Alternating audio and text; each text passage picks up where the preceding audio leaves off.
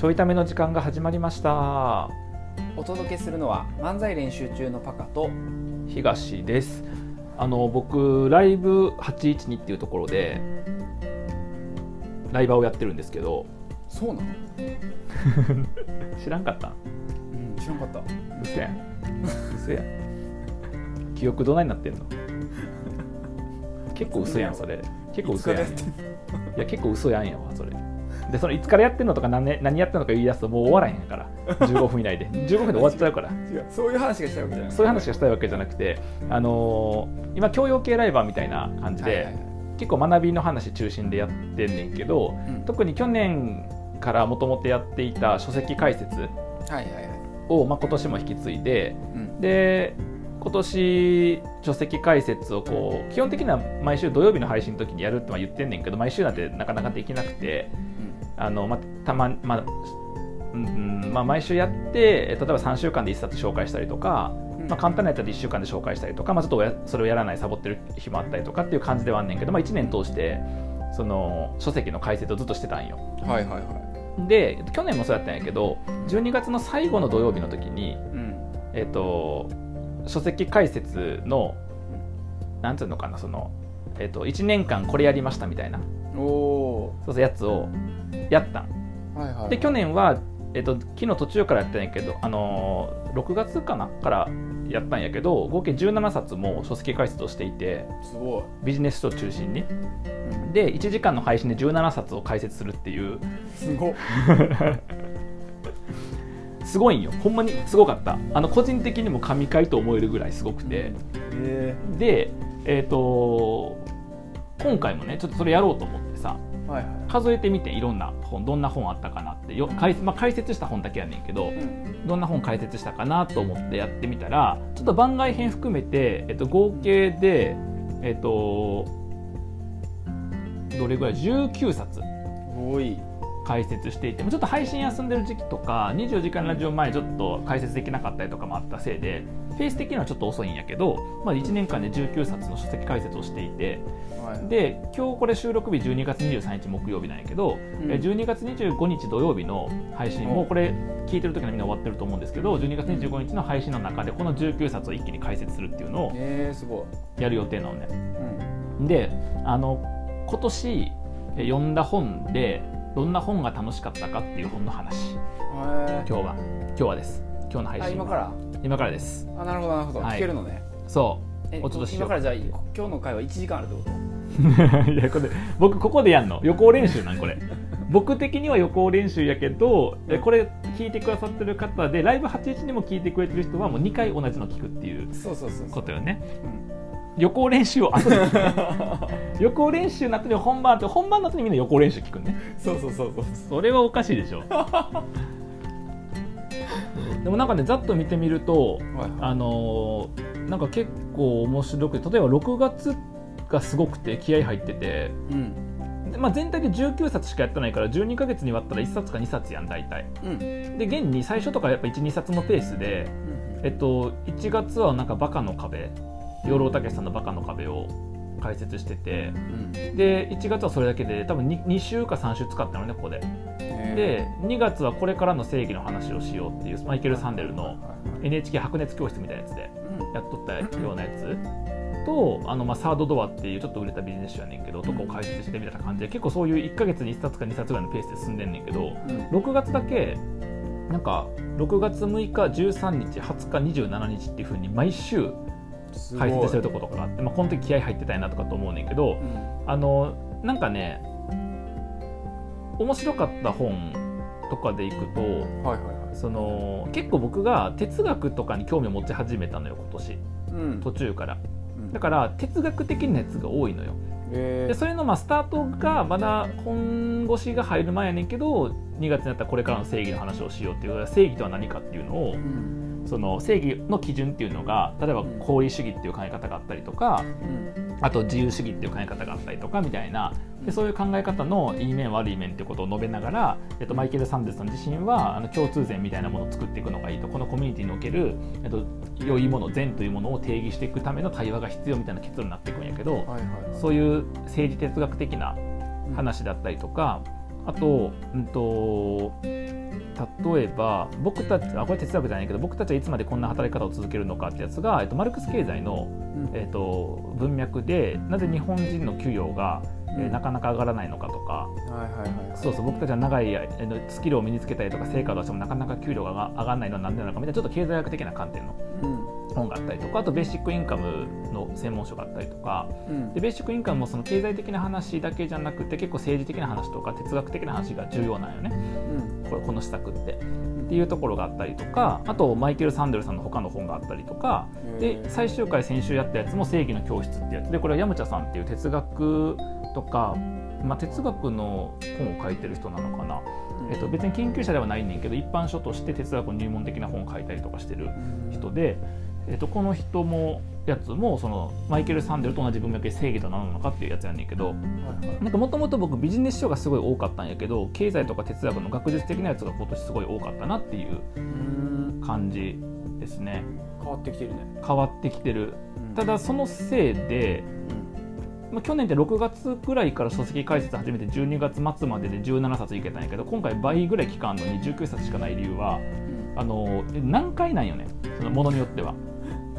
そう。例えばなんか自由はいかに可能かってこれも哲学系の本やねんけど、うん、あのヘーゲルっていう人の考え方を引っ張ってきて自由っていうものを定義してそれがどう実現していくのかってやつね。これも2週にわたってやっぱ解説してんねんな。うん、でやっぱそういう感じになっていくんねんだんだん。そのやっぱ2週かけないと僕がそもそも読み切らないっていうこととか解説に時間かかってしまうみたいなことがあってビジネス書って大体さあの1日ぐらいで読み終わってあのちょっと準備しても終わりみたいな感じやねんけどこういう本って1週間とか2週間かけて読むみたいな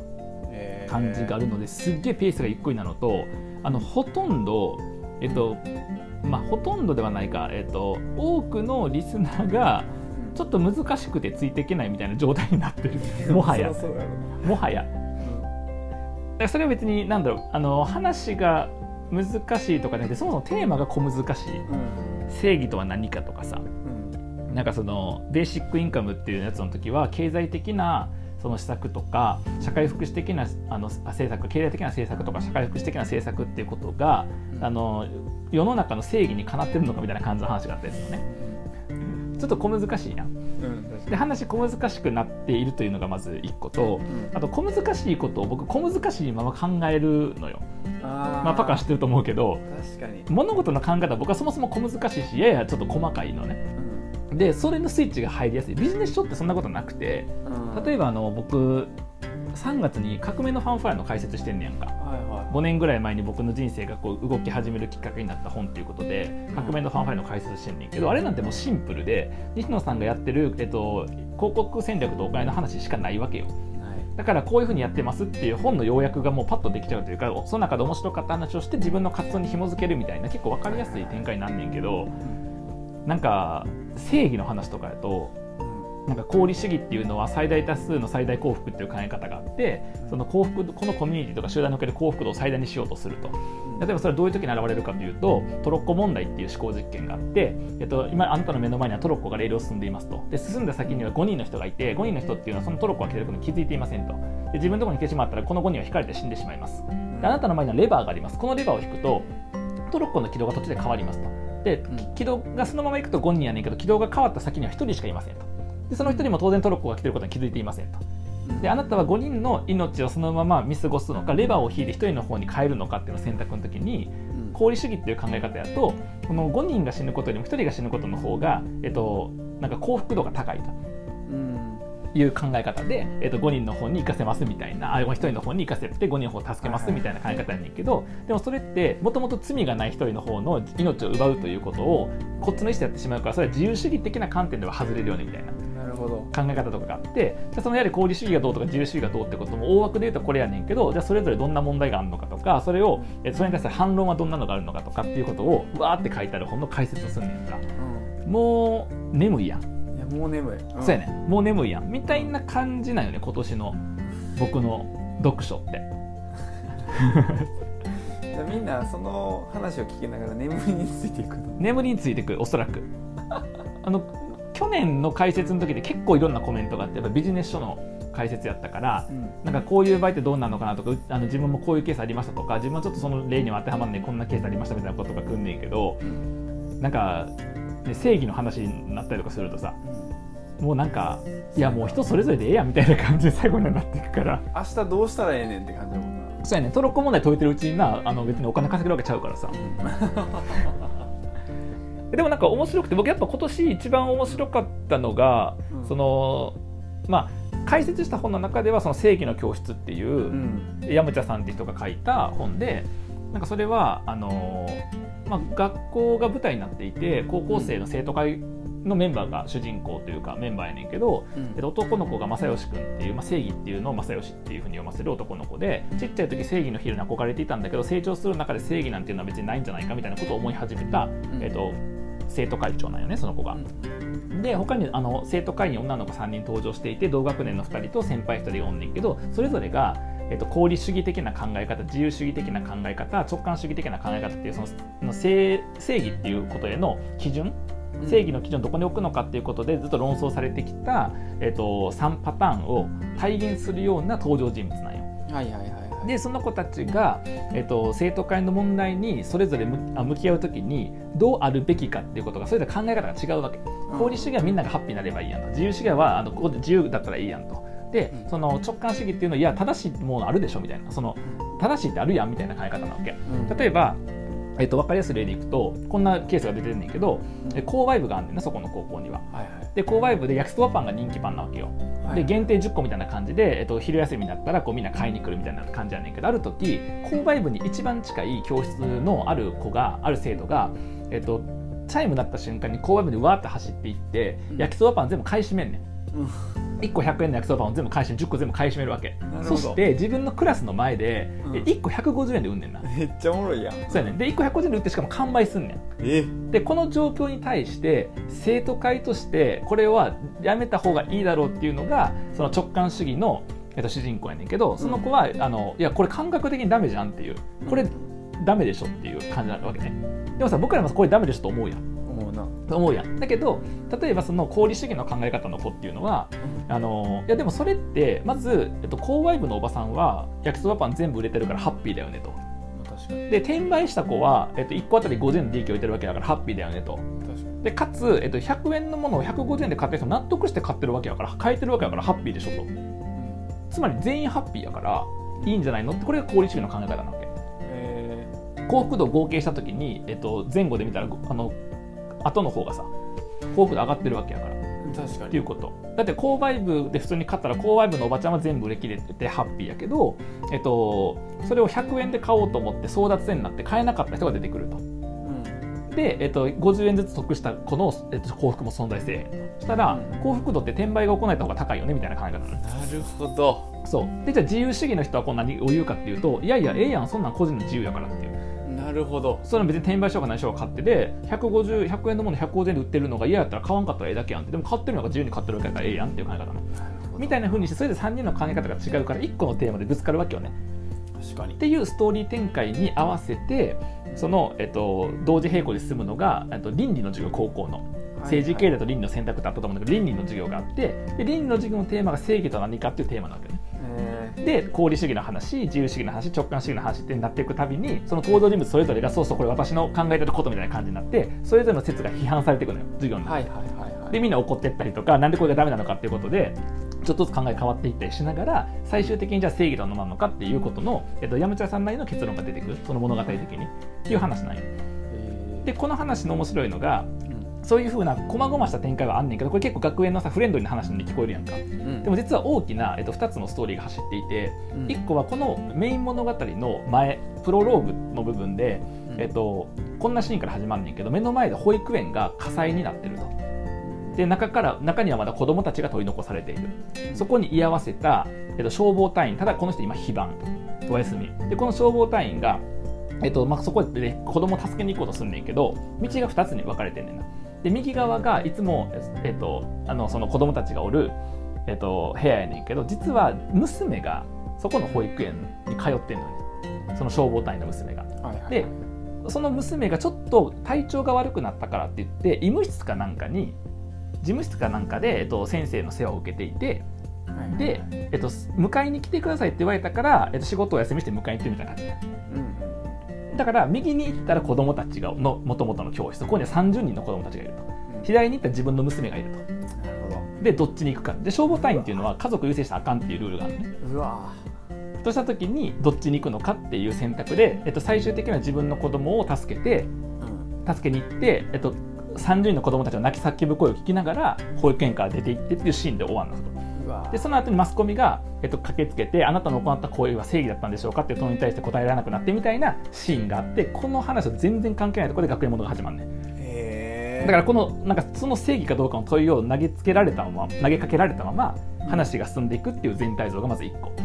で学園の中の話もさっき言ったみたいな購買部がみたいな感じだとすごいシンプルやねんけど、うん。そういう話だけじゃなくて実はこの学校っていうのが、えっと、生徒会が抱えてる大きな問題が1個あってそれが何かというとこの学校って監視学校なのよね。はいはい。どういうことかというとその監視カメラが全教室についてるのよ。はい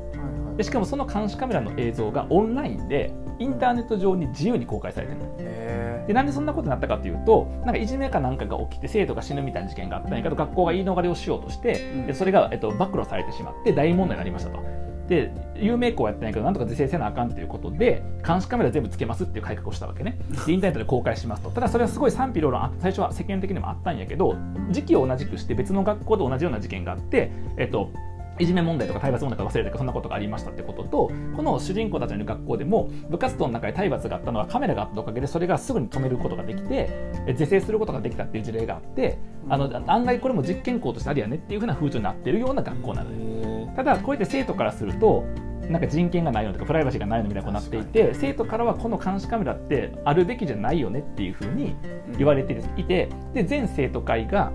その、えっとか生徒の声を受け継いで先生たちにこれなくした方がいいって言ったんやけど先生に論破されてしまって実現できませんでしたを引き継いだのが正義君たちの代なんよね。なるほどで正義君たちはそれを議論せなあかんねんけどさっきも言ったように功利主義とか自由主義とか直感主義みたいなことがあって対立をしていく中で倫理の授業からの先生の話もあったりとかして最終的にどういう結論を導き出すのかっていうことが大きなストーリーとしてあるのよ。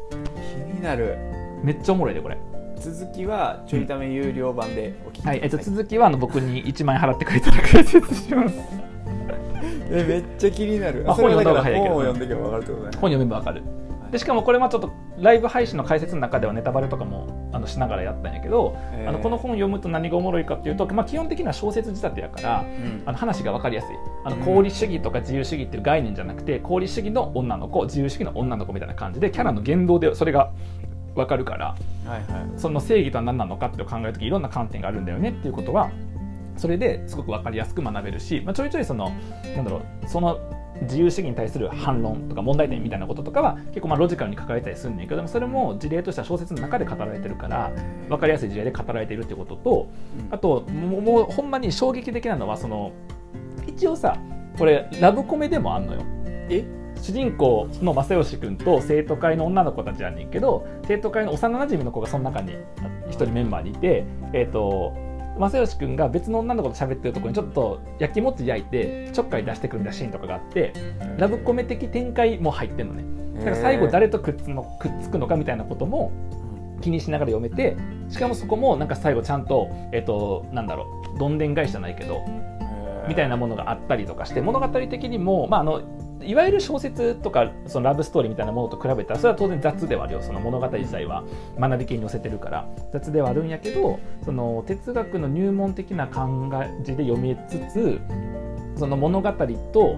その哲学的な内容もちゃんと一貫性がありつつじゃあその火災のやつってこの学校の話とどうつながってんのとか、はいはい監視っていうものがじゃあこの今までの正義とか哲学のその歴史の中でどういう位置づけの話の象徴としてそこに出てるのとか、そして登場人物たちの意思決定っていうことが最後そのどういう正義論みたいなものを、えっと、読者に見せてくれるのみたいなこととかがつながっててあの僕結構最後鳥肌立つぐらい面白かった。へはい、ということで、まあ、結局なんか話の流れで「正義の教室」というえっと本の紹介になりましたけどえいやすごいめっちゃ気になるわそのめっちゃ気になるでしょ。うん。絶対面白いあの僕たまに勧めんねんこの本絶対読んだ方がいいっていうやつを勧めんねんけど、これはなんか読んで損ないかなっていう、いいな。うん。なんか年末入るしねあそうそうそう。そうね。ぜひぜひ、うん。ちょうどいいよね年末とかそういう。ちょうどいいと思う。そうそう。でまあ普通のあの1500円ぐらいの単行本サイズの本やし、うん、簡単気軽に読めて、うん、でもなんか考えさせられもするっていう。い今ならあれですか？あの東優也の EC サイトから買ったらサイン付きで送られる。なんでその本に僕のサイン入ってんねん。いらんやろ。なんでヤムチャさんの本に東上入ってんねん。でもあの僕の名言とか入ってるんだろ？そのなんか名言プラスサインみたいな。うん。みんな違ってどうでもいいっていう声聞きながら正義の教室読んでください、あなるほど。副音声ね。えでも結構面白かった。からこれすごいおすすめえー。ですね、はい、あこれなんか誰にでもおすすめできるかなと思った本。なるほど、うん、です。はい、という、まあ、そんな感じで今年は僕にとっては哲学とか、まあ、学問的なところに入っていく、はい、ところで、うん。まあ、この裏側でもっと専門書とかいっぱい読んでんねんけどさすがに解説するにはちょっと骨が折れるので、うん。まあ、解説してるものは分かりやすいものうんなんですけど、はい。まあ、ちょっとそういうのがあったのでなんかその本のテーマとかねもし振ってくれたらまた答えれるとこいっぱいあると思うんで。ぜひぜあとそうそうちょっと今あの友達と企画してるのがひうん。とこれ宣伝やねんけど多分1月に入ってからどっかですると思うんやけどはいはい。あの本棚うん。を語る飲み会みたいな。本棚の方やつをしようと思ったらパカは参加できへんねんけどその家の家の本棚家の本棚えズーム飲みやねんけど、うん。ズーム飲みで家の本棚を、えっと、映しながら飲むっていう。僕もトランクルームの段ボールの中に入ってるで。それでもいいけどおもろいけど。それでもいいけど トランクルームであの飲み会してくれれば。それはきついな。でなんかそれがちょっと本棚とかもさ別に文学好きよりは僕みたいにもともとビジネス書好きとかもいればさみんな違うやん。でもその本棚もう紙の本を読むのが好きな人ばっかりになるんだからね本棚を写しながら、え例えばちょっと順番単性みたいな感じにしてはいあのえその本でどんな本なんとかあこの本持ってるの私も持ってるみたいうなこの本持ってる人せーのはおもろいよあのおもろいよね。おもろいよね。そうそうそうとかをしながら。確かに。そう。だから僕はあの人はなぜ笑うのかっていう2700800円する、えっと、分厚いなんか図鑑サイズの分分厚さぐらいの本があんねんけど えこの本持ってる人せーのとかってややりたいもんね。そういうのやりたい。そんなん芸人も持ってへんね違うねあとかそういうちょっと飲み会をやろうと思ってて、まえーまあ少人数制にならざるを得ないから多分4人から6人ぐらいまでしか行けへんと思うねんけどはいはい。ちょっとやろうと思ってて。なので読書好きの人はそういうのちょっと募集するときには注目していただけたらなと。はい。ということで今ちょっと思ったけど本の話したら延々とできるな。やばいな。やばい。まだ一冊しか喋ってないしな。一冊しか喋ってない。まだもうだここに書いてる本全部解説するからそれもその解説を1時間でさなあかんからなどうなってんの？時空歪まな無理じゃない？それ だからい1冊3分で解説するっていう。多分いまだかつてない解説コンテンツだと思う。なるほど。まあちょっとあのこれ皆さん聞いてくれる時には、あの聞いてる人は終わっちゃってるそうもう終わってるんですよ残念ながら。も う終わってるんですけど。はい、まあ、ぜひあの本好きの方とはちょっといろいろねあの、まあ、あの僕文学はあんま読まないんでちょっとそういう哲学系には寄ってるけどもともとビジネス書とか思想とかそっち系かなうん。の方で、えっと、ちょっともし何かある人いたらぜひおしゃべりしたいなと思いますんで、はい。はい、連絡ください。あのそんな本読んでるのマジクソやなとか言わないんで、はい、あの基本的に読書好きには優しいんで僕。あの言われそうで怖いんやけど。で全然言わへん全然ああそんななるほどね。そんな本うんなるほどね。とか言わへんから大丈夫。ああビジネス書好きって言ったけどそういう感じね。あああとか言わへんから大丈誰も濃くない。夫 確かに。はいということでやっぱ年末年始ねあの読書の時間が多分僕も取ると思うんで、はい。ぜひね読書の日にしてみたい人はしてみてください。はい。はい。ではまた「